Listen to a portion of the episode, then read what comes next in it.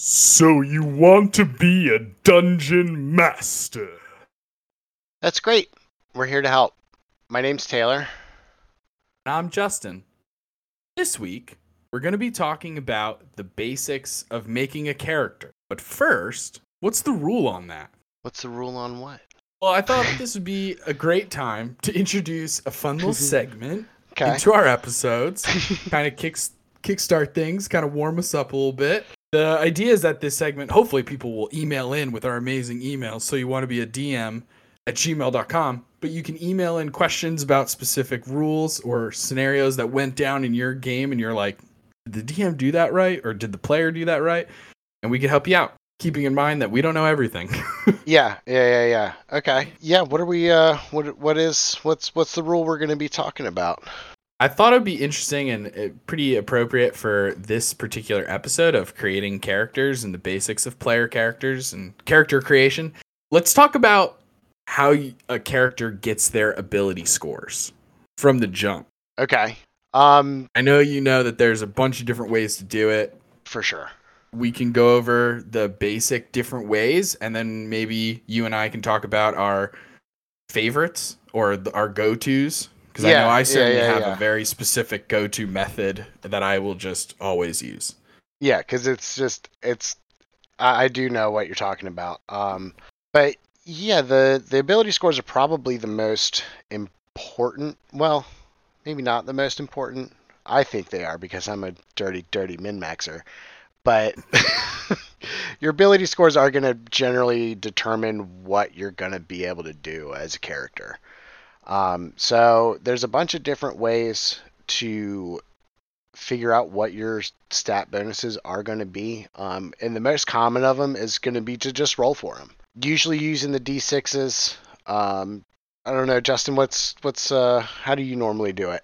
So, my normal method for rolling for stats is I have everybody roll 4d6, so four six sided dice. Roll that, get rid of the lowest one, and then repeat that process six times, giving you six different numbers. If for some reason you hate those numbers, don't worry. I'm going to let you do the entire process one more time. See what those second set of numbers look like. And then you can choose between the two sets of numbers, whichever one's better for your character build. And then usually we can get into like the idea of like if you roll a one, you can re-roll it. But that's sort Yeah. of game by And game that's- basis. Pretty much standard. That's pretty much how the rule book has you do it, right?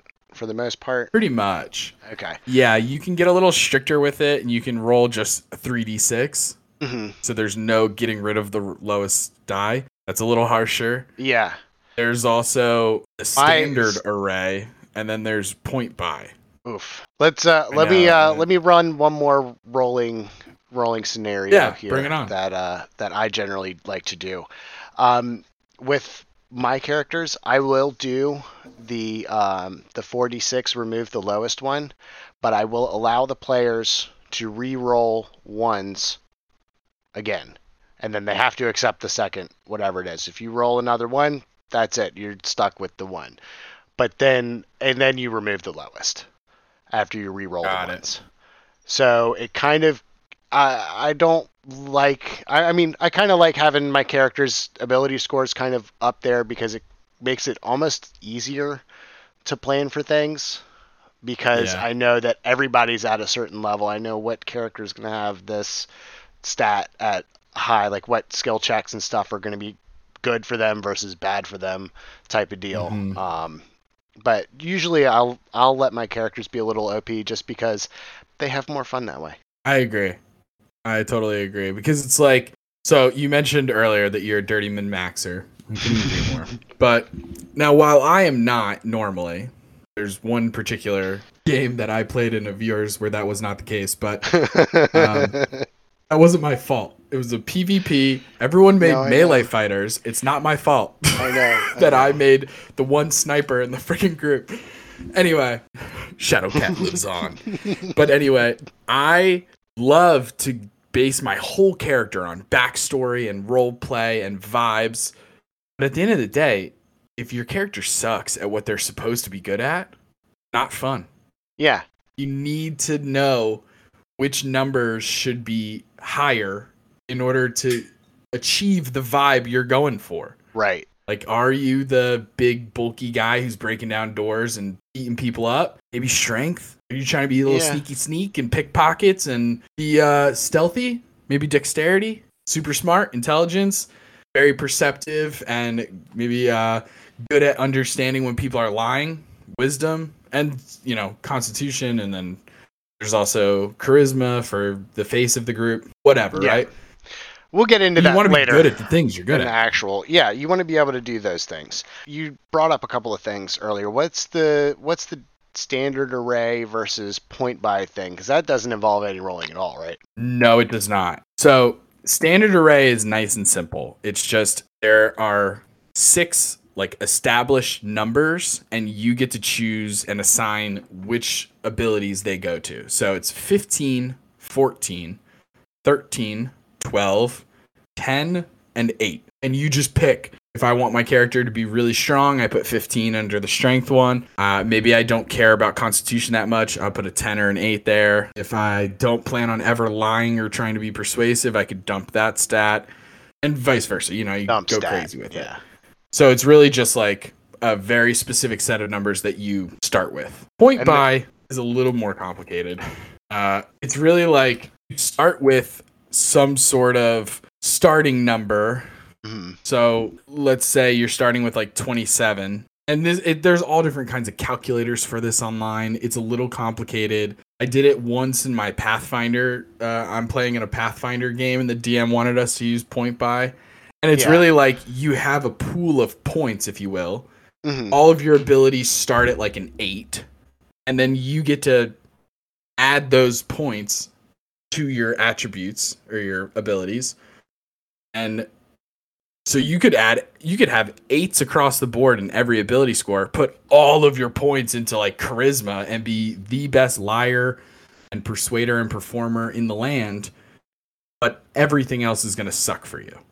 and with the point buy system you generally have a cap at 20 you, most Right. Most things they're not going to let you go past a 20 on any one skill because once you hit that point you're god level. Yeah, Um, especially in the beginning. yeah for sure. Uh, There's ways to get above 20 later on, but the, uh, that's some advanced play that we'll cover in another episode. right. Um yeah and then what's the what's this new thing from tasha? Because i there was also something about or is that for picking your race that's for race selection isn't it? That- yeah, that has to do with um, Tasha introduced a really interesting way of. Well, I guess we should go over the old way first. So, like, we're gonna get into the main things that you need to know about creating a character because as much as this episode seems like it might be only good for players to know, I think we'll get into why it's important for dungeon masters to know this information as well. yeah But suffice it to say, there are racial ability score increases. So it's like if you're an elf, you might be extra good at dexterity and maybe one other skill, and it just automatically adds those to your abilities. That's the old school way, rules is written, player's handbook way of doing things. Tasha's, on the other hand, introduced the idea that you shouldn't necessarily be hamstrung by your racial pick in terms of which class will be the most optimum for you. for dirty for dirty example- like me Exactly. it gives you more options. So that if you want to play a bard, you don't necessarily have to pick the race or I said this in the last episode, I like to call them species. You don't have to pick the Mhm. species that is specifically good at charisma. You can pick any species. If you want to be a dwarf bard, a gnome bard, halfling, human, tiefling, dragonborn, let her rip. And then you get to add two to one ability score strength, dexterity, constitution, so on and so forth. And then you add plus one to a different one.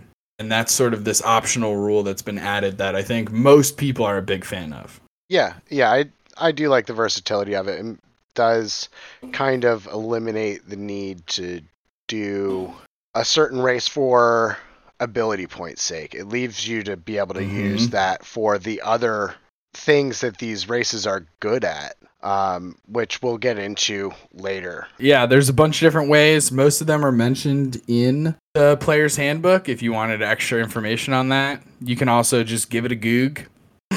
there's gonna be a Give ton it a of resources goog. out there. just was bing it. There's gonna be a ton of stuff out there. it's done. Yeah, just just go out there, bing it, and you're gonna get all the best results. Yeah, sponsored Um, by Bing.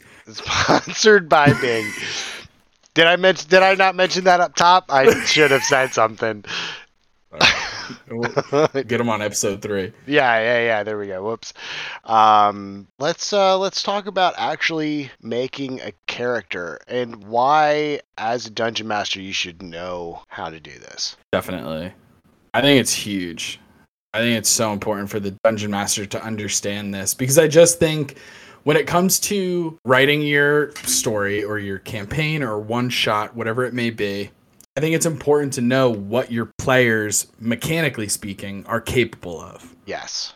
Right? Like if you sure. know that there's a there's no one in the group who's very stealthy, maybe don't make stealth A whole like a stealth mission, integral yeah. part of your thing. Yeah, yeah, yeah. you know, or or, so, or things along that those lines. It's also helpful to know what the classes are able to do, what's going to be coming down the down the road, Yeah. what players are going to be able to level up into. Because if you know a player's about to gain the ability of flight and they're trying to spend all their money on some magic carpet, it's like, listen, brother, you don't got to do that. Just wait one more level. Flight? Is that is that a hint? Is that a hint? Am I getting flight at the next level? That'd be awesome. it might be part of level 12. Oh man. We'll see.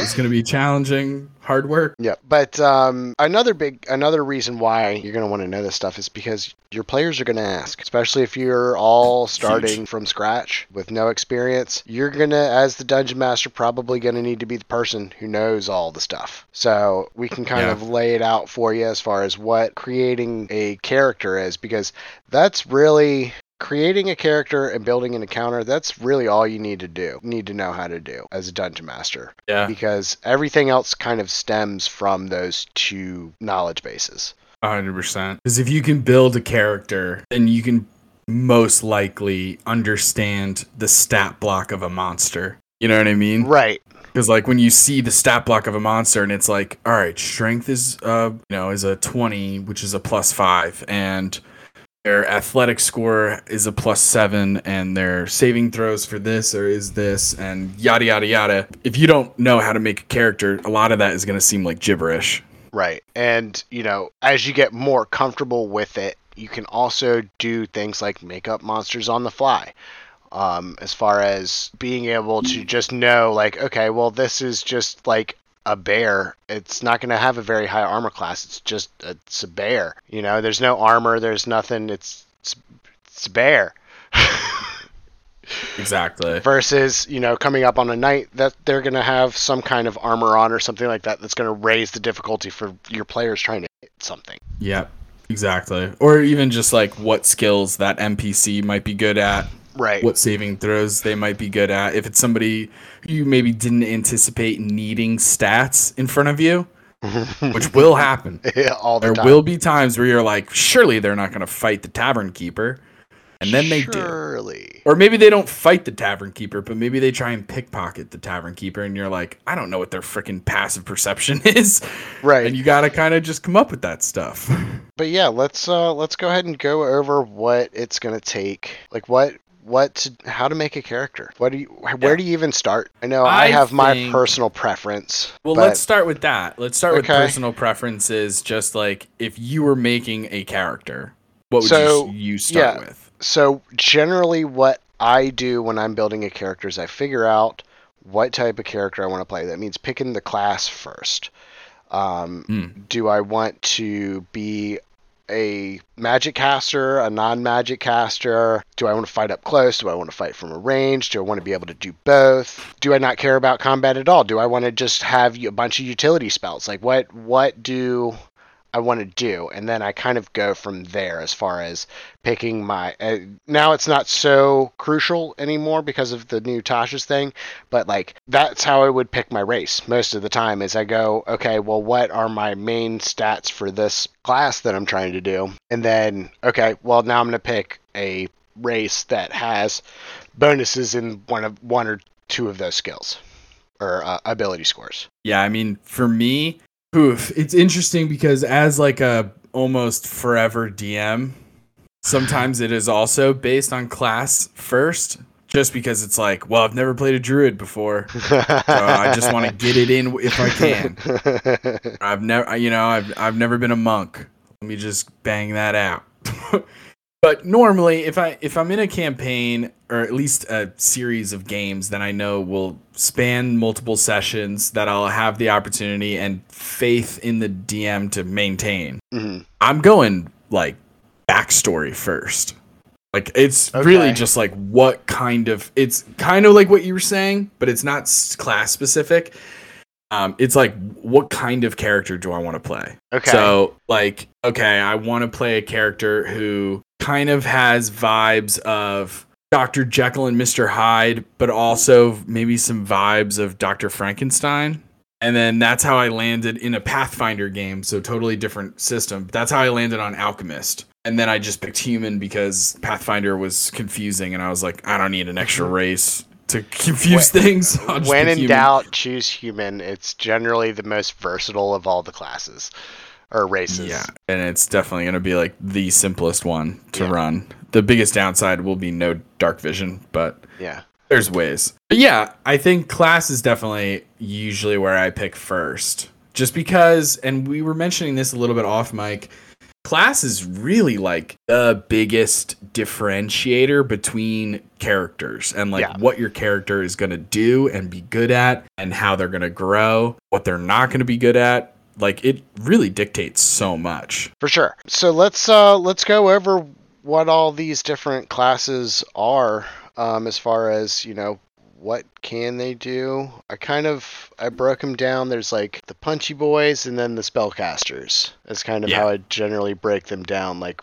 as far as when I'm picking a character, what do I want to do? Do I want to be a straight up attacker? Do I want to attack with swords or do I want to just stand back and blast them from a distance? For sure. Yeah. Um, and it should be it should be said that like there's also something called a subclass which can sometimes make the punchy boy have the ability to cast some spells or Mhm. maybe it'll make the spellcaster be able to punch a little bit or use a weapon. Right. So, some of these it does take time learning the ins and outs, but just bear with us. We're going over a kind of surface level view of all of the main classes that are featured in the player's handbook. Yeah. So speaking of punchy boys, first up, we've got the monk. He is the epitome of the punchy boy. He runs up, he punches stuff a bunch of times, and if you build him right, he can just run away again. hmm I usually describe them as like this is the character who knows martial arts. Yeah, 100%. granted, you can use different weapons, but they're usually weapons that, in your mind's eye, if you're just kind of stereotyping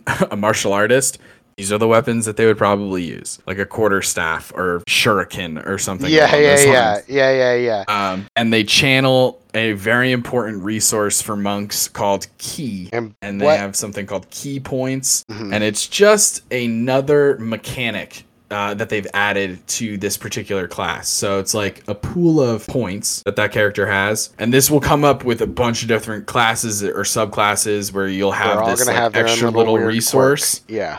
Yeah, and they'll be called something unique, but they're kind of all the same vibe. You have a Mhm. pool of points, and different actions or different abilities cost a certain number of points. And then once you run out of those points, you either have to take a short or a long rest, um, Which is big. and like recharge them. recharge being able to recharge on a short rest which you know we'll we can go we'll go over rests in depth at some point but like being able to refresh on a short rest versus having to wait for a long rest to get your stuff back is a very big point for monk for monks um It's huge.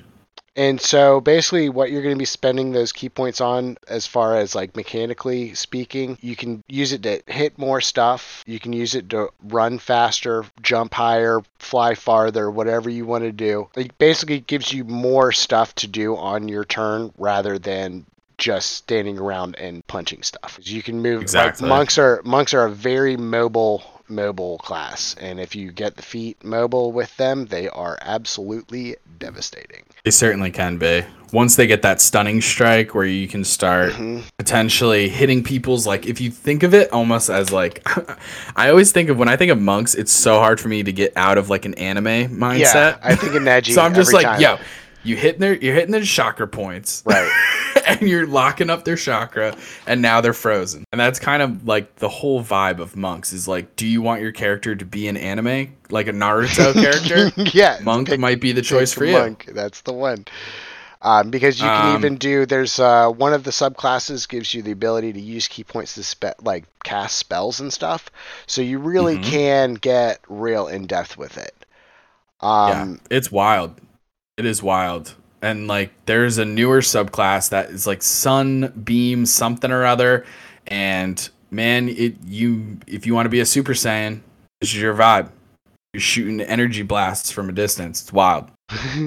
Yeah, an at range monk. yeah, it's, Absolutely kill it's me. craziness. no, SDM, no Absolutely. thank you. Absolutely kill me dead. And some of uh, these things, like you, like as a DM, you want your players to be good at the game, but at the same time, character creation is one of those times where you want your players to be really bad at the game.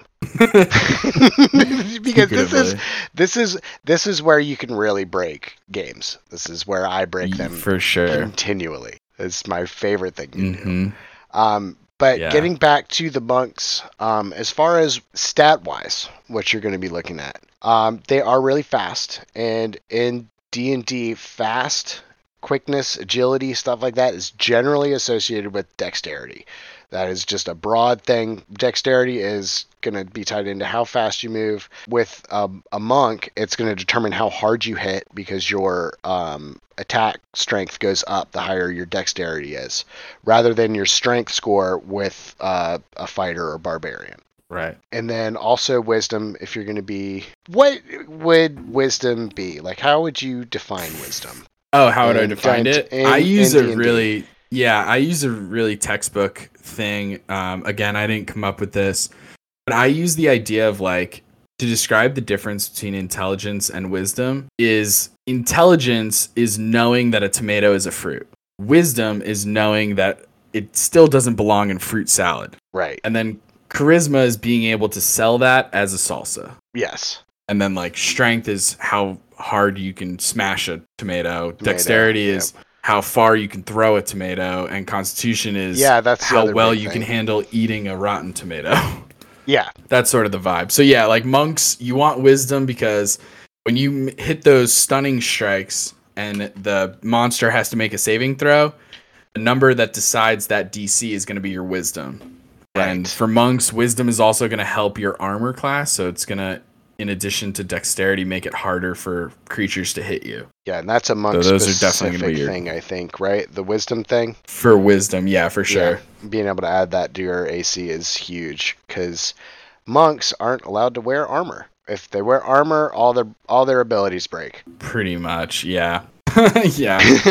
But those are the monks and they're Yep. amazing. I've never played one except as a villain and it was fun. It was a lot of Um, fun. So next up after the uh, after the punchy boy is the stabby boy. One maybe, of the stabby sort of? boys. Yeah, Well, it, this is, is- it's hard to say because he if we're doing really- fighter next, are we doing fighter next? Let's do fighter next. Yeah, Okay. Fighters are interesting. So they can stab, they can punch, they can shoot arrows. They can they're masters of weapons and armor. So pretty much any weapon, any piece of armor that's listed in the game, They fighters can can use use, and they're good at. So it is unreal what fighters are able to do from a martial standpoint. They also are noticeably very good at combat because of several different abilities that fighters gain um, in some of the earlier levels too. They might get better as they level up, but things like Second Wind, which is just a quick bonus action ability to do some healing. Mhm. You get something really unique to fighters that can absolutely change a combat encounter, known as surge. Action Surge. That is a game changer. It just gives you an extra action essentially Yeah. to do whatever you want with, which can come in clutch during some really make or break moments. because as a fighter also as you're leveling up you're being able to hit more per turn and so Yes. getting another action once you have three attacks turns your three attacks into six attacks that's six chances at a crit in one turn Mm-hmm. Yeah. and then there are classes where you can make your crit which is rolling a 20 on the die um, you can make your crit happen on a 19 or a 20 or an 8 i think an 18 or 18 to 20 is that possible There's ways. There's Yeah. ways to make it an 18. Yeah. So It's wild. You can get you can get wild because when that happens, then you take all the dice that you were just about to roll for damage, and then you take this another whole set of the same amount of dice. So two two times the dice, and then you add your proficiency score to all the hits. Which, if you're hitting six times, you're adding your proficiency, your strength, or dex. Yeah. I was gonna Six say, or times. Dex. Yeah, Because that's the beautiful thing about fighters is like there's a couple ways to work magic into a fighter, whether it's like Mhm. the Eldritch Knight subclass or other little tiny things. But for the most part, this is a martial class through and through, and it ex- it takes all of the stuff of being a martial class and just makes it better. You're Yeah. just so good at it. And I know like for someone like myself and maybe like Taylor, it can people who love having spells, it can Yeah, feel my almost like knee jerk reaction is like uh, it's a little boring. And I have to say, I think I underestimated how cool a fighter can be if you put in a little bit extra work right. to role play your fighter abilities. If you role play and describe your battle maneuvers or your your you know your different strikes and like how you're doing them and try and have some fun with it and like make a movie in your mind, I think it could be dope. Because Yeah. I've run a couple of NPCs who have helped alongside you guys who have been fighters, like Ian, for example, who's a gunslinger, which is a really specific subclass that's not in the player's handbook, but I suggest googling it. Give it a give, Bing it. Give it, bing Um, it. Yeah, give it, give it a goog. But um, he was doing so much damage in the last fight, Yeah, and then he can use action surge to reload his weapon and sh- take another couple shots. It's it's amazing, like what he's able to do, and then he can just heal himself with second healing, second wind. It's nuts. Indomitable gives him an extra roll on a saving throw that he fails, like once per short, and a lot of his abilities come back on a short rest. It's wild. Fighters Yeah. are underrated, I think. yeah. Um, and I get it, you know, but I like a fighter. No, and there's nothing, and there's nothing wrong with it. There, th- like uh, like you said, it is, it does, it puts more of the onus of having fun on the player, honestly, because if you're not having fun with the class that you're using, then you know you're maybe not playing it wrong. But also, like, if you're getting bored with, oh, I run up and hit it, oh, I run up and hit it, well, then say something else other than I run up and hit it, you know? Yeah. Uh, Like, describe what the fight looks like because that's one of the big things that, like, D&D has over video games and stuff like that is like there really are no restraints as far as what anything looks like. You know, it's all a A percent. uh, story that you're all kind of visualizing in your head. You know, you can use things Yep. like minis and tokens and stuff like that to kind of help players visualize what's going on. But for the most part, all the action happens in your head. And if there's not enough action happening in your head, that means that you're not, you know, verbalizing what's going on in the fight enough. Yeah, a hundred percent. And some of that comes from the DM, but the players can contribute as much as possible. Right. And like you were saying, there's no limits. It's really just like, I mean, I guess I would go into it understanding that, like, if you say I shoot an arrow in the monster's eye, is he blind? It's like eh, that might that may not be exactly how that works. right. But like, you could shoot him in the eye. He just maybe isn't blinded in terms of game mechanics. yeah, But you could still shoot him in the eye, and or you could sh- chop his Achilles and go crazy, stab him in the clavicle. I don't care. Let's have fun with it. but mechanically, rules wise, it changes nothing about the fight. You're still Exactly. you don't have that ability to do that as a character. Like on your character sheet, there's no like hamstring ability that you can use to, you know, slow somebody or cut them down, eh, or like you know cut off their leg or whatever, and then have them be at disadvantage for the rest of the fight. That that's not a thing. That's not a thing. And uh, you know you can say it, eh, rule it however you want as far as that, but like you can just kind of say whatever you want as long as the, you know mechanically you're still following the rule book. You're not going to run into really any trouble. Yeah. And speaking of trouble, Uh our next class, he's a little bit of a bad boy. He's a little bit of a hothead, some might say. it's the barbarian. spicy brain. Yeah. This I've been playing a lot of God of War Ragnarok. hmm This has Kratos written all over it. 100%, 100, 100%. It's because he's got the Spartan rage. he literally has rage. He literally has. He literally rages, which is the barbarian's claim to fame. Like that's what yeah, they do. it's the bread and butter of the barbarian is an ability called rage where the idea is that like your character gets so mad that damage done to them doesn't hurt them as much and the damage that you do does even more. And then there's a million different like little abilities based on your rage which can differ all, depending on the subclass you, You choose get- and all that kind of stuff. you get but- mad and you hit things. That's Yeah. that's that's what you do as a barbarian. That's Um, kind of it. It's it's really really fun though because you're going to be doing a lot of damage. You're Yeah. going to be able to take a lot of damage, assuming that the damage that you're taking is either slashing, piercing, or bludgeoning damage. Once in a while, you'll come up with a monster who does like poison or psychic, and you're like, Uh-huh. "Holy shit!" My huge that actually hurts. That actually hurts. Oh, Stop no. it. Stop it.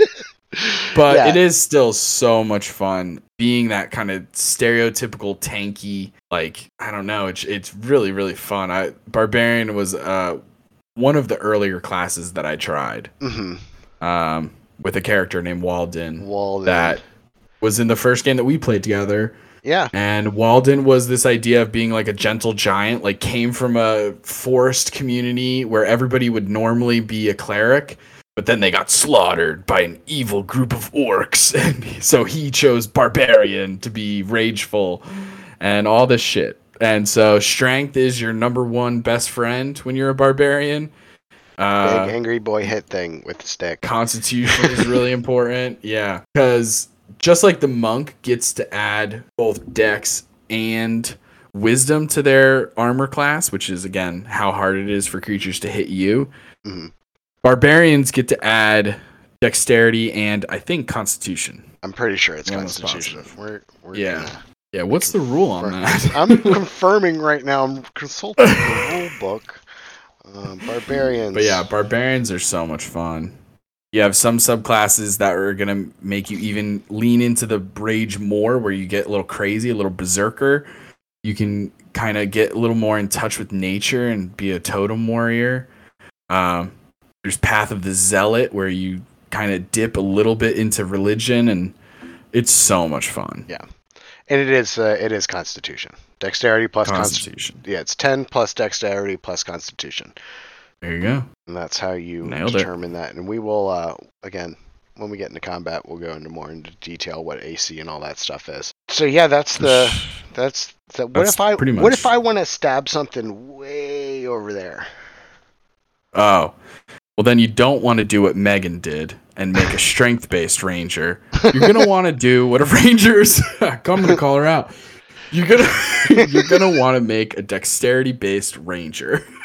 Yes, yes, that is the most common ranger. They are your standard fair archer. They've got the bow and quiver.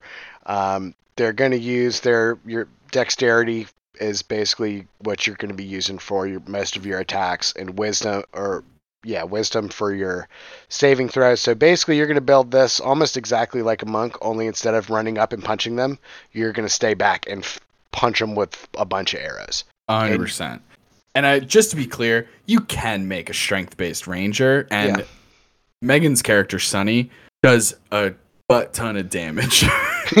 does True. so much damage. She also she's a Horizon Walker subclass, so she has Yes. a million and one different ways to get away from danger, whether it's Misty Step or the Blink spell, which is that's a homebrew thing that I fully regret, and it's my I'll lie in that bed since I made it. um, and You live and you um, learn. But she's got she's got a million different ways to get away from creatures and stuff like that. So you can make a strength based ranger.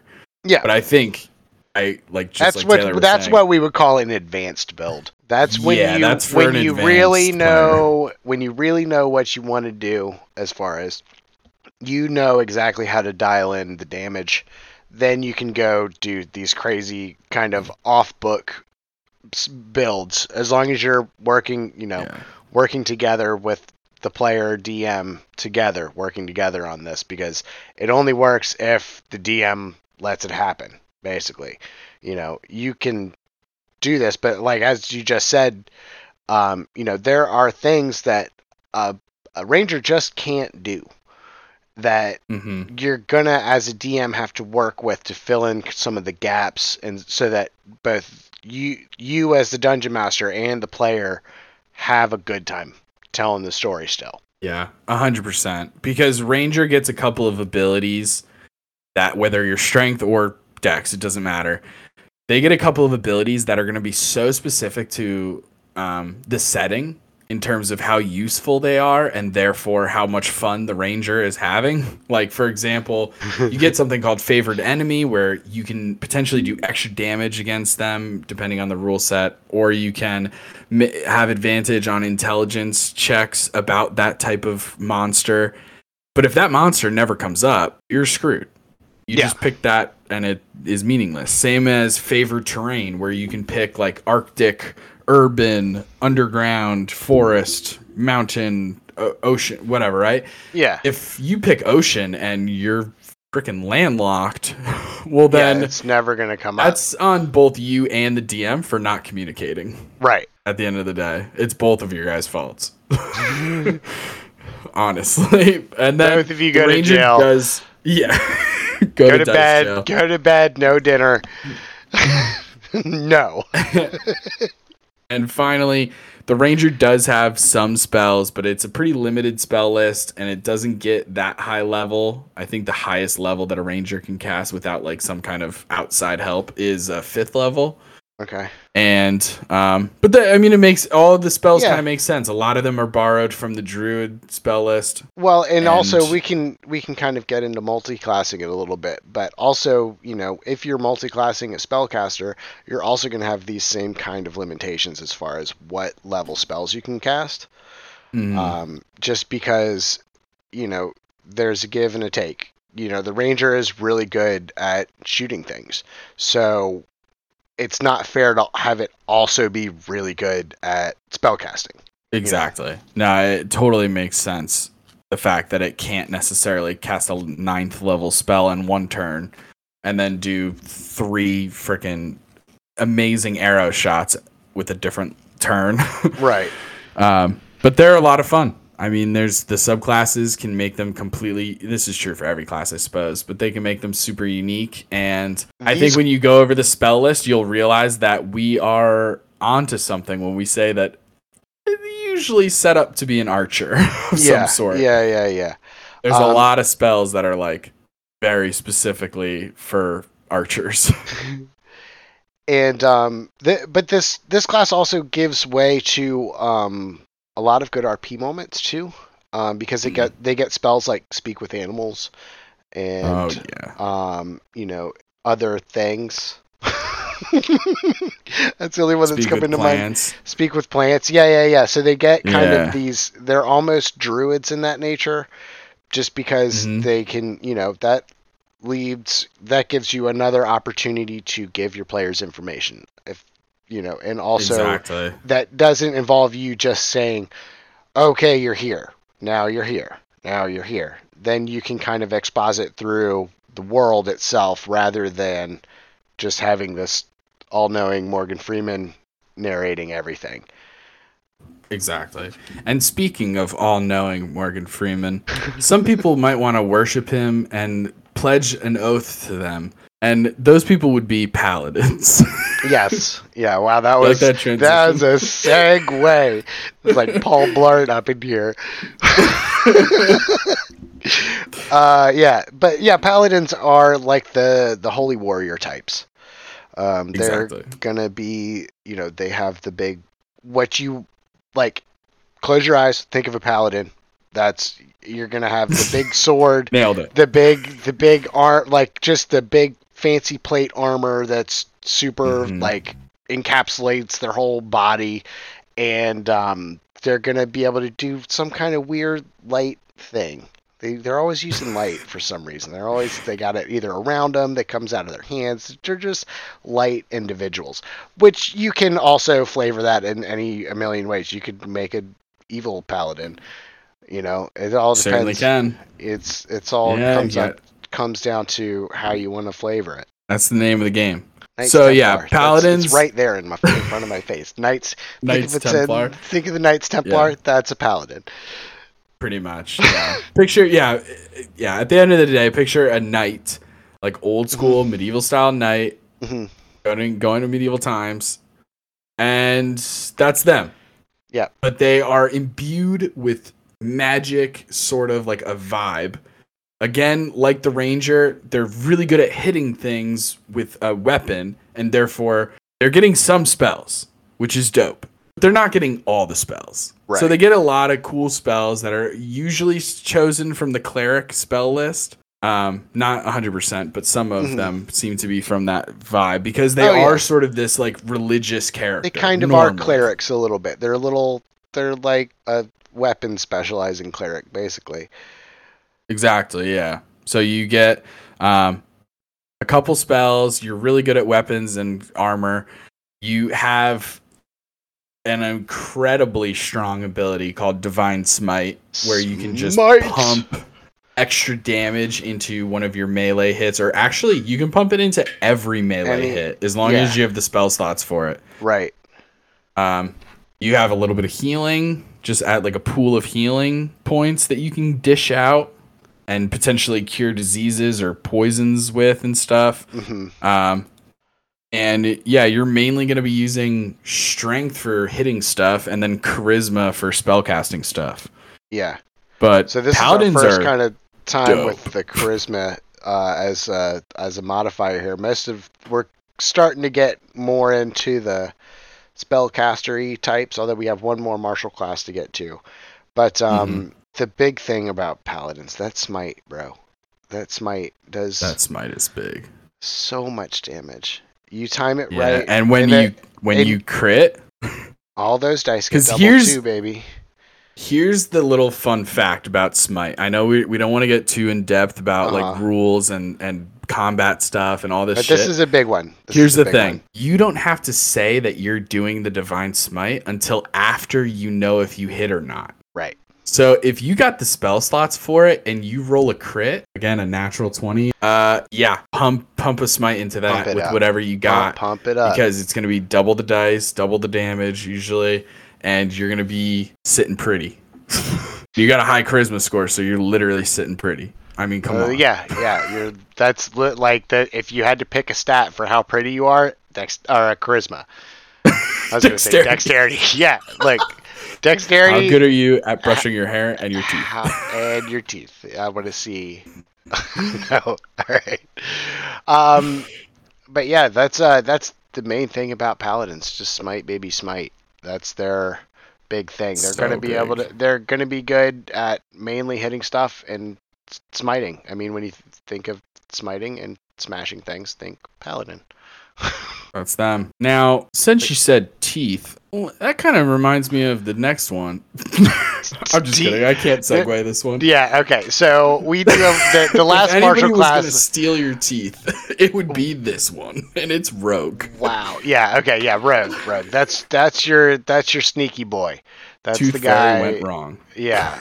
I mean that's that's one way to take it. That's one way to, to do the rogue as the as the tooth fairy. That's little I'm gonna write huh, that down. That's a future character. future character tooth fairy rogue. Okay. Cool. Um, but yeah, so what what this character is good at is pretty much the skulking around and your sneaky spy type.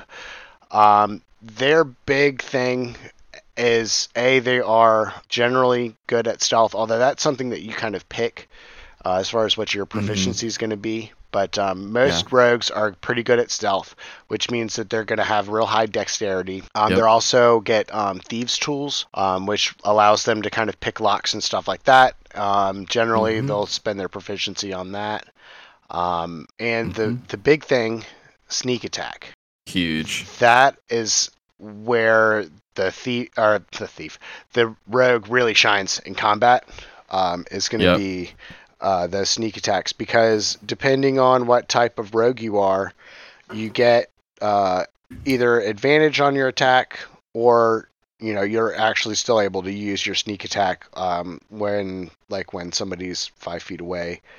Like one of your allies is five feet away or there's no allies five feet away it's a whole thing. Um, yeah, it depends on a lot subclass. yeah.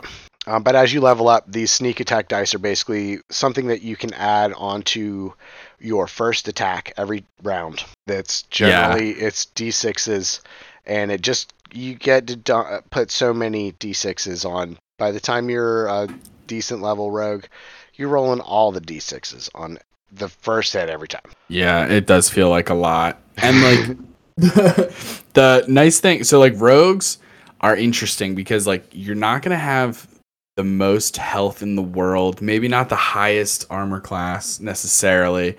You're going to do a ton of damage and you're going to be super mobile. yes Not mobile in the same way that the monk is. Like you're not your speed's not going to be really really high where you can move around the entire board 5 times. But you have something called cunning action pretty early on, which lets you use your bonus action to either dash, disengage, or hide. So you can run in, do your sneak attack, little stabby stab, and then you can disengage so that they can't hit you as you run away. It's such a fun class. I It think is. that it takes some getting used to, and understanding sneak attack is a huge part of that, especially in combat. And then out of combat, it's a lot of fun too because you're going to be so crucial for your team when it comes to everything lockpicking, checking Right. for traps, being stealthy, and like maybe being the scout of the group, sort of. So there's a lot of out of combat role play opportunities for you. for sure a lot of people will play this as the asshole of the group. Just be wary. Mm. Keep an eye Yeah, if you're yeah, we we won't get into the nitty-gritty of it, but just understand that like if you're pickpocketing your friends, if you're doing it, I've done it once before, but it was because me and Megan were playing sisters, like our characters were sisters, and I immediately gave it back to her and it was just like my it was like my character's way of being like I could have stolen this from you. neener neener nee right And I immediately gave it to her. It was like look what I stole from your pocket.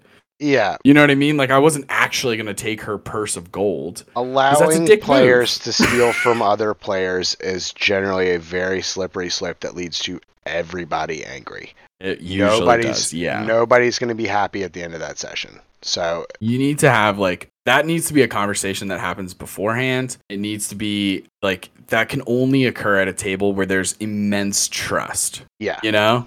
Cuz it's one thing like if I steal like this tiny ass little memento from the other character and then I give it back or something. Like there's ways to do it and still have like fun and like have a little laugh about it. And then there's ways to do it because you're like genuinely trying to like steal this item from them just so you can have it. Like yeah don't be a dick. Don't be that guy. don't be that guy that's gonna Like, I've I, seen- I am gonna make that a segment we're gonna do a don't be that guy segment we're gonna talk We absolutely should talk about red flags and yeah horror stories.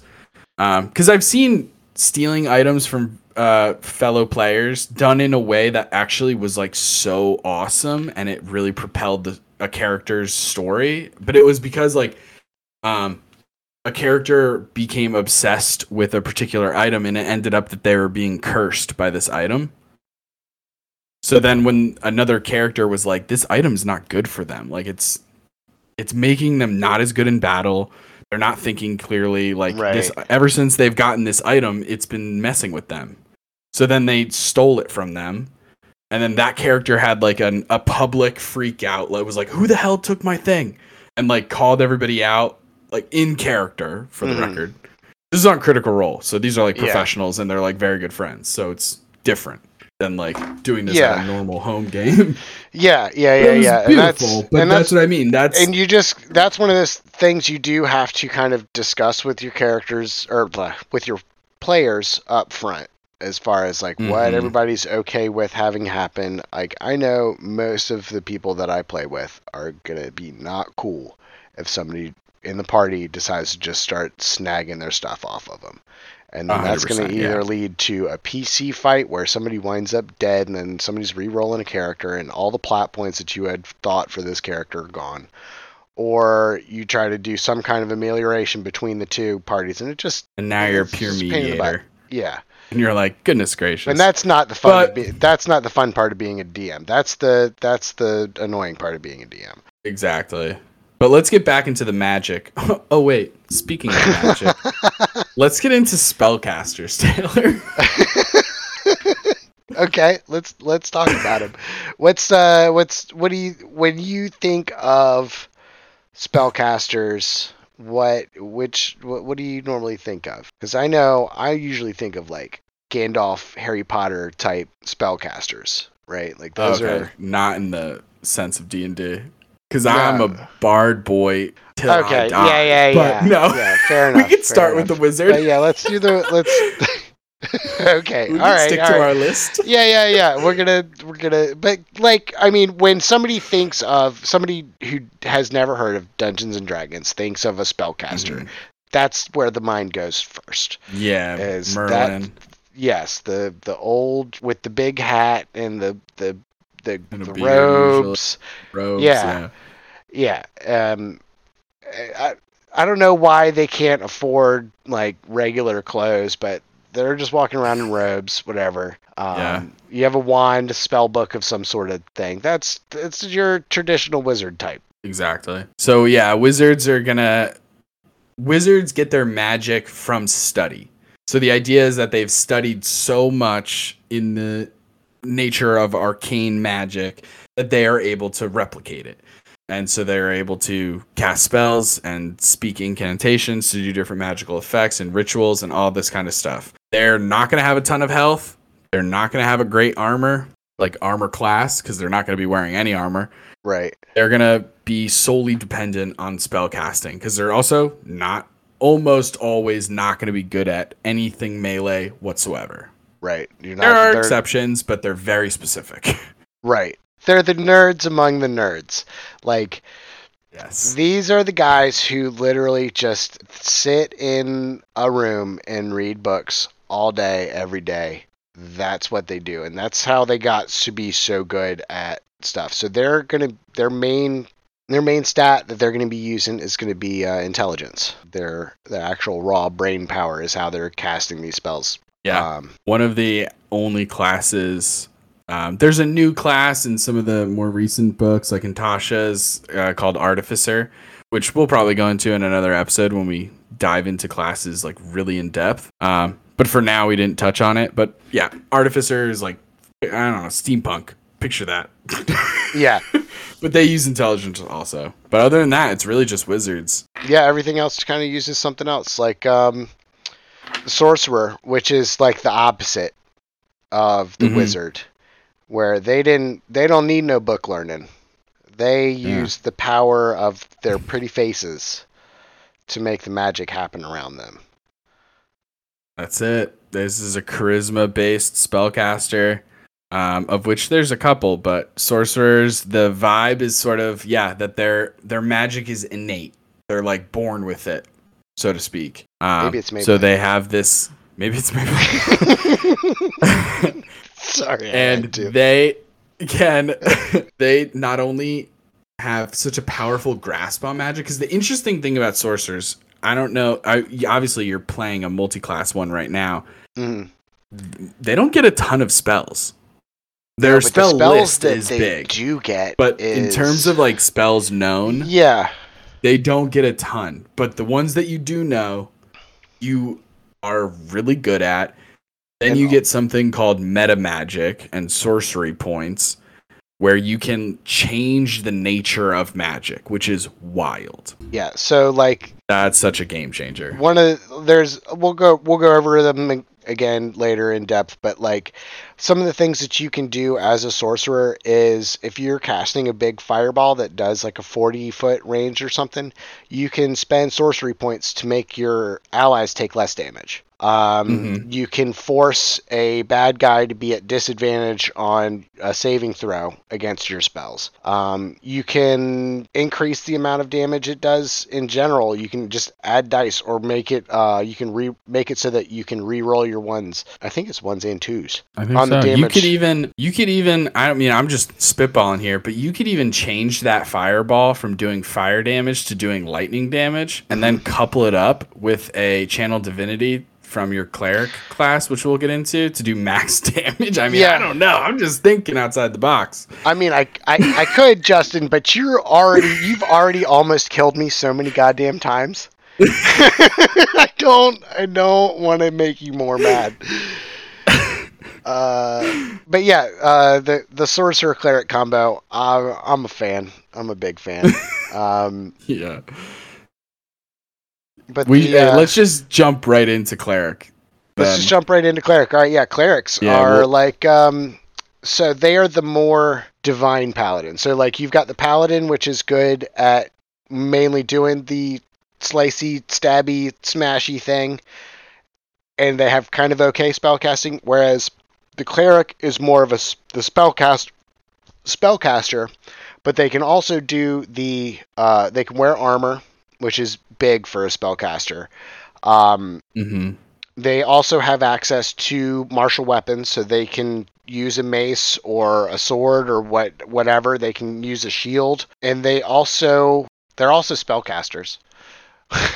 Throw that out there. Just, They certainly are. they they also they also cast spells, um, and that's what they're mainly mainly good at. This is generally the party healer um, for most part. If you go by like normal party composition, this is usually the party's healer. This is the person who knows the healing spells. If somebody drops, they're the person to bring them back up. Um, and you get a lot of cool abilities depending on which domain you pick as a cleric. Um, that will either help you deal more damage when you're casting spells, or it'll help you um, if you're, especially if you're going like life domain, you'll be able to do more and better healing generally. Um, Yeah. Then It gives you a lot of options to flavor your cleric so that mhm, I've I've played cleric several times and each one could not have been more different. yeah, Because the cleric has a really good spell list and then has this and unfortunately this doesn't help with like one shots, which is my sadness when I play clerics. mhm, But they have a really unique ability where every time you take a long rest, you can change your spells. yeah. That's, That's- also very big. Unreal. Whereas That's- with the sorcerer that we were just talking about, you can only change your spells one. Oh, uh, yeah, you can only change your spells uh at level up. Technically, Yeah. You know, if you're the DM Exactly. and you want to let your players switch spells whenever they want, do it. It doesn't matter. It's all fake. Yeah, I would I would be careful to let them do it whenever they want. But That's true. If they're like if they're really like, listen, Justin, I'm never using this one spell. I've never used it. I thought I would. I, I haven't literally haven't cast it once. Can I switch it with this one? And it's a similar like level, and they're both on the sorcerer list. That's one thing. Right. But I wouldn't let the sorcerer pick their new spells every long rest because That's that's gonna bite you in the ass. you're you're not wrong. You're not wrong. because cleric spell list has like a lot of it's such a beautiful mix of like there's some really intense in combat stuff like spiritual guardian spiritual weapon um a lot of healing stuff but then there's also a lot of out of combat stuff like mm. locate object or like identify poisons or something Divination. Is a good one. yeah calm one- emotions can be huge like augury there's like some sleepers out there in that spell list that yeah. depending on the vibe of your cleric, will make way more sense or way less sense. Yeah. And it's beautiful that you get to pick a spell where you're like, oh, tomorrow we're supposed to go find that person that we know about. All right, I'll prepare locate creature so that tomorrow Mm. I'll have that spell and we can use it. And then when we're getting to combat, I won't you need that spell. I'll pick up spiritual guardians or whatever. Right. So, yeah, it's going to be an amazing class. It's so versatile. It has like I think the most subclasses of any class, Wizard It's is got a bunch. Yeah. but um, and it's gonna be wisdom is gonna be your bread and butter for all of your spell casting, and then probably Constitution because there's a lot of uh having health is huge, obviously Yeah. for especially if you're the healer, but then also for concentration checks. yeah. Um, Because there's certain spells that require concentration, and when you get hit, you might drop that spell, and Constitution is going to help you maintain that. But yeah, the only other class that has the ability to sort of switch out their spells every single long rest is Druid, which is another class that it breaks my heart to say that I've never played as a player. right. I've made some NPCs, and I have a special little NPC that I'll probably be maybe throwing in there. Uh, but uh, we'll see. Fair enough. Um, the big thing about druids, the thing about them that they can do, um, is their wild shape. That's the that's going Mhm. to be their main thing. What that is is they are able to transform into a beast that they've seen, as long as it's a challenge rating of a certain level based on what whatever level they are as a druid. So they can transform into like bears and horses and whatever. Um, Yeah.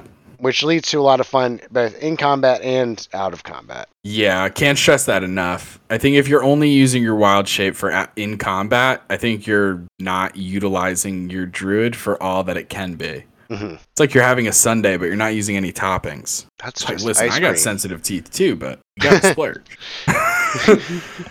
um, but yeah, druids get their magic from nature, so it's it has a lot of like hippie vibes and a lot of like kumbaya sort of vibes on the surface. But then you can get into some really awesome role play uh, with the spell list, which similar to rangers, you're gonna be able to speak to animals, maybe speak to plants, make plants grow. You could conjure plants or animals or even elementals. And this is another one, just like cleric, where wisdom is gonna be your main stat when it comes to spell casting and spell save DC and all that kind of stuff. Um, and then the last thing I personally will say about druids is the subclasses are a lot of fun to explore. I feel a little biased because I've never played a druid. Mhm. So all I can personally think about is the Circle of the Moon druid, which is just going to make your wild shape more powerful. Right. There's other ones that will make your spell casting more powerful, and then there's completely out of left field subclasses that can make you turn into a bunch of stars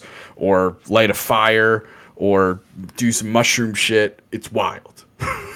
Yeah, yeah, yeah. Druids druids can be a lot of fun. And again, like they're fun in combat and out of combat, specifically Mhm. because of what class they are. If you're looking to, you know, be a spellcaster for doing just damage, you know, wizard, cleric probably might be I mean all the or wizard or sorcerer might be kind of more your speed. You can kind of do the Mhm. out of character stuff, you know, as needed, but you're not really going to have a whole lot of those talking to animals and stuff. Whereas like druid, cleric, you have a lot of opportunities to reach out to other entities that maybe the dungeon master hasn't thought of. Yeah. Um, it just leads to a lot. Uh, Of, to a lot of it's fun. a lot stuff. of fun. It is so much fun. There's nothing I enjoy more than when a player casts speak with animals or speak with plants hmm and having the opportunity to be like, Time all a silly voice. this is the first time that this creature has ever spoken to a human or an elf or whatever. and they, it's not like they're instantly like smart as hell. They just like Right. for some They reason have language. So Yeah, that they it's like they're. talk. I imagine. Yeah. I always imagine them being confused by language. Like, Mm. how do I say words? Why do I know what the context of these words? it's so fun, so fun playing Marshmallow. Yeah. And then we have uh, two more charisma based casters. We have the light and jolly and the dark and sinister. Normally, yeah. obviously, you can play them anyway. Yeah, exactly. Like so we'll uh we'll get into that real quick with the warlock. So Let's do it. this is the kind of like you said the the dark and sinister spellcaster who's got a pact with a demon who's you know gonna Mhm. ask for souls and all this and that and the third. You don't have to play it like that, but that's generally how the warlock is cast. Usually, so what the warlock's deal is, they've made a bargain with an entity of some sort for their magic. Whereas, like, different from the wizard, which does it by book learning, and the sorcerer who gets it from within themselves, the warlock has sought out some kind of outside entity to give them magic powers, basically. And then Mhm. that entity is going to want something in return for that, which is a, another awesome way to lead in for, uh, you know, some kind of RP interaction. This is another really kind of cool RP thing that you can do um, with your players. Yeah, definitely.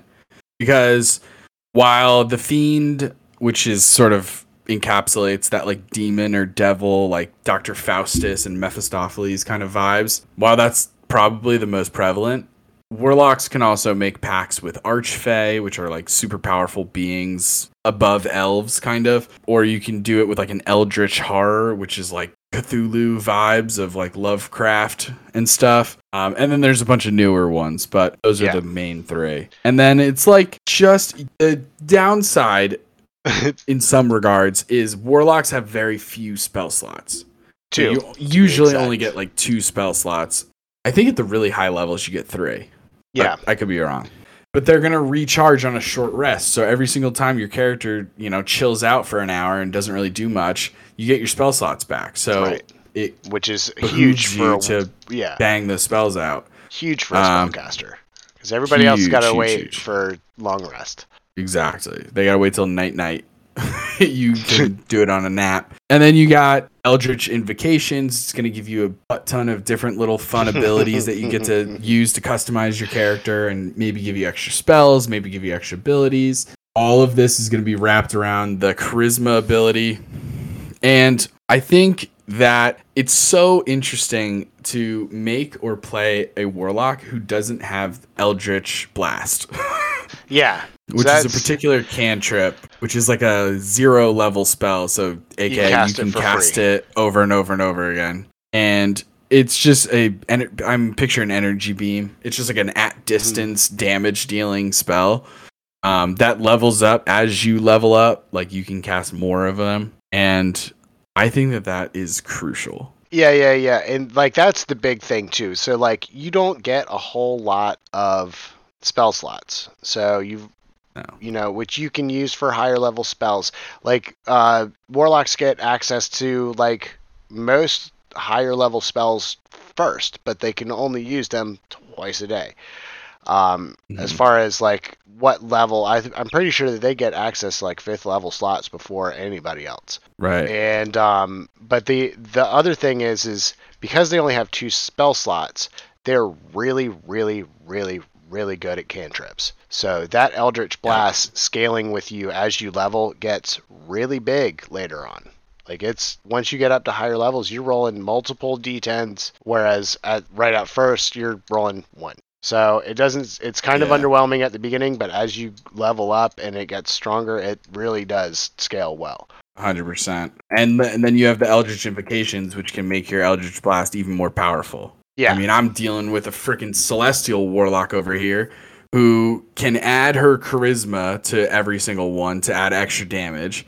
And then she's doing plus 10 feet of pushing Yep. for every one that hits. Yep. So if she hits with three Eldritch Blasts, that creature is getting pushed 30 feet. S- kiss bridge maps goodbye. Right. Yeah. You're so never fighting that- on a bridge again with any confidence. That's the other big thing about them because they're so good at um, cantrips. They can cast multiple cantrips in a turn, whereas most uh, most casters are limited to one. You pick a spell to do, and maybe a cantrip, but whatever you're doing for your action, that's it. They get their cantrips almost like attacks for a fighter. As they level up, they get more attacks per turn. and I think that might be specific to Eldritch Blast, where like you know how um like when you're looking at a cantrip, it'll say towards the bottom like when your character reaches level five, instead of one d4, it's two d4. The way that Yeah. Eldritch Blast works is instead of one blast, you do two blasts. So I think Eldritch Blast works uniquely in the fact that instead of just having the spell itself do extra damage, it lets you sort of roll for multiple attacks. So you could, in theory, hit multiple targets if you wanted to, as opposed to uh, the cleric being able to use um, Sacred Flame hmm and the damage just going up. It can still only hit one creature. Eldritch Right. Blast lets you hit multiple targets. So it's super unique, and it's only the Warlock, unless you do a weird feat or something or multi-class, only the Warlock can learn Eldritch Blast, and it is such a powerful cantrip. It is. It is very, very powerful, especially with all the extra kickers that you can do with it. You can do all kind of wacky stuff. As- It's Right. just it's so versatile, and you know, Yeah. again, it And- also leads to awesome RP. Man, it's a it's a great class for RP. It really is. And speaking of um, kickers, speaking of being good at everything, and just my all-around favorite class of all time, let's talk about the Bard. Let's talk about the I bard. flippin' love bards. I've played one in a campaign that lasted a couple months, maybe. Mhm. Uh, and I loved every second of it. I sang songs. I was I was freaking Al Yankovic over here. Yeah, it, it Um, was it was delightful. Um, I had so much fun. Send us an email at so you want to be a DM at gmail.com if you want me to Yeah. sing a song. yeah, yeah, yeah. No, well, uh, don't worry. I'll make him do it anyway. Um, but the bard is like the rock star. They're the Yeah. they basically use music or speech. It's some kind of performance that Mhm. inspires their teammates in the form of an actual die that you are able to roll. So, like, as a bonus action for a bard, you can say, okay, well, I want to give X person uh, inspiration. That person then, over for the course of the next 10 in game minutes, has the opportunity to use that whatever die. It scales as you level up, starts at a d6 and it goes up from there. They can roll that on an ability check or a saving throw. Um, if you Or an choose, attack roll.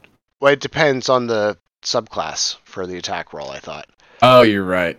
Mm, no, I think it's you can the use it you can use attack it. roll. on- It's there is one that yes, it's damage that I'm thinking of. Yeah. Yeah, Okay, so yeah, so yeah, basically their next D20 roll, they can add whatever die you just gave them, which is one of their big things. But then they also get access to most of the spell tables, or at least a little Yeah. bit of everything. You get a taste of any spell table, yeah. So like bards have a really unique spell list. Has a lot of fun things in there. There's a lot of out of combat stuff. There's a couple in Oh, yeah. combat stuff. There's a there's a little bit of good damage spells. Um but most of your stuff is going to be like crowd control and buffs and debuffs, which is, you know, Mhm. making things making people better at some things and making other people worse at some things. Um like, you know, like the slow spell or like haste. haste. uh, I love haste. But then you get this incredible, and this is kind of um, this is such a wild ability, and it and it puts a lot of pressure on you as a player. At least it did for me. You get something. Um, I want to say that it's called magical secrets, but pretty much you get to choose a couple spells from any class. You want to pick a ranger spell? Go for it. Cleric, paladin, wizard, sorcerer, warlock. You want Eldritch Blast? Snag it. You Yeah. have that opportunity to pick a spell from any list. And it, it is it magical can secrets. change the world. it is so wild. Um, That's only one I specific subclass of bard that can do that, though. I think. Well, the way that it works is if you pick the College of Lore, hmm you get magical secrets twice.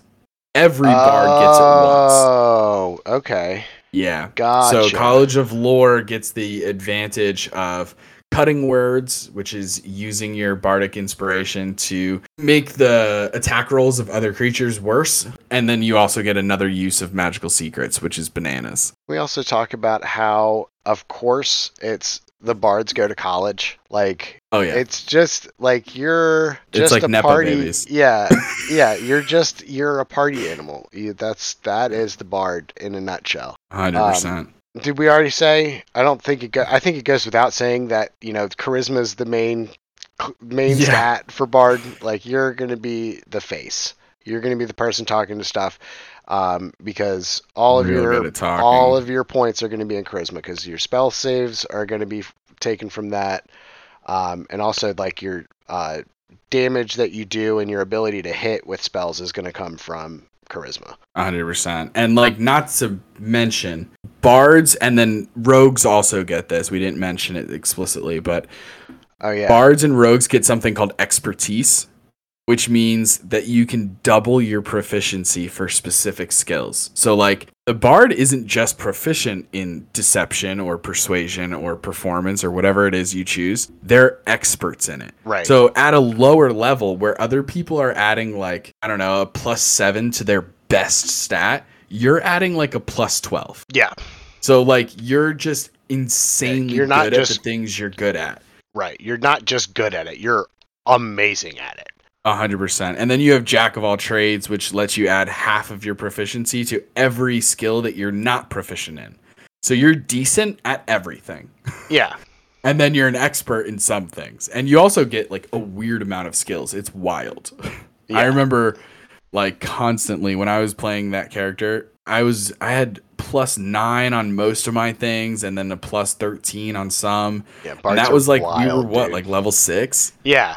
Yeah, I added like a plus 12 or 13 to my best stats. I That's- was like, this is a joke. That's wild. Yeah. Yeah, it's nuts how good bards can be at skills, which are mainly going to be out of combat things. Uh, there's some skills that come up in combat, but most of them are out of combat. Um, and then rogues also get. I should just. I'm just mentioning. Rogues also get expertise, which is why like if you want to double down in stealth and be like the stealthiest ever, you can do that. Yep. You can do that. if you want to sure. be really good at l- lock picking so that you never miss, you can do that too. Um, and is it bards or rogues? It might be both. That like eventually they'll just they they'll roll, but if they roll below a ten, it's just automatically a ten. Mm. Yeah, and then, I know and then they that. still get to add their plus fourteen to it. So then it's automatically starts at a twenty-four, it goes up from there. Right. Yeah, I think that um I, they might both get something like that or something similar at least. Reliable talent is for rogues at level 11. Uh, whenever you make an ability check that lets you add your proficiency bonus, you can treat a d20 roll of 9 or lower as a 10. Mhm. So as long as you're proficient in it, no more nat ones. Yep. It just is automatically a ten. Um, Absolutely crazy. Do we want to go over um actually picking the spells and how all that stuff works, or do we want to save that for another episode? I think we should save that. And then I think maybe the next episode we'll go over uh, different races or species and backgrounds and the rest of what it takes to make a character. Yeah, yeah, because this took um finish- quite a finish bit longer than we expected. Um, there's a lot to cover. There's always a lot to cover. There is. There's so much to cover. D&D is an ever-changing, growing game that knows no depths. Yeah. But that's uh, that's all we can get into this time. Uh, you can find us on TikTok at So You Want to Be a DM, or you can send us a question in at So You Want to Be a DM at gmail.com. Um, join us next time for Dungeon Master tips and tricks. Bye. Bye.